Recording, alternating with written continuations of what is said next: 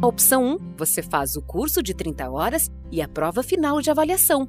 Pode ser tudo online, porque é teórico, sendo que na opção 2, você pode solicitar isenção desse ônus, para no caso de você ser muito corrido ou não gostar de estudar e tem medo de provas.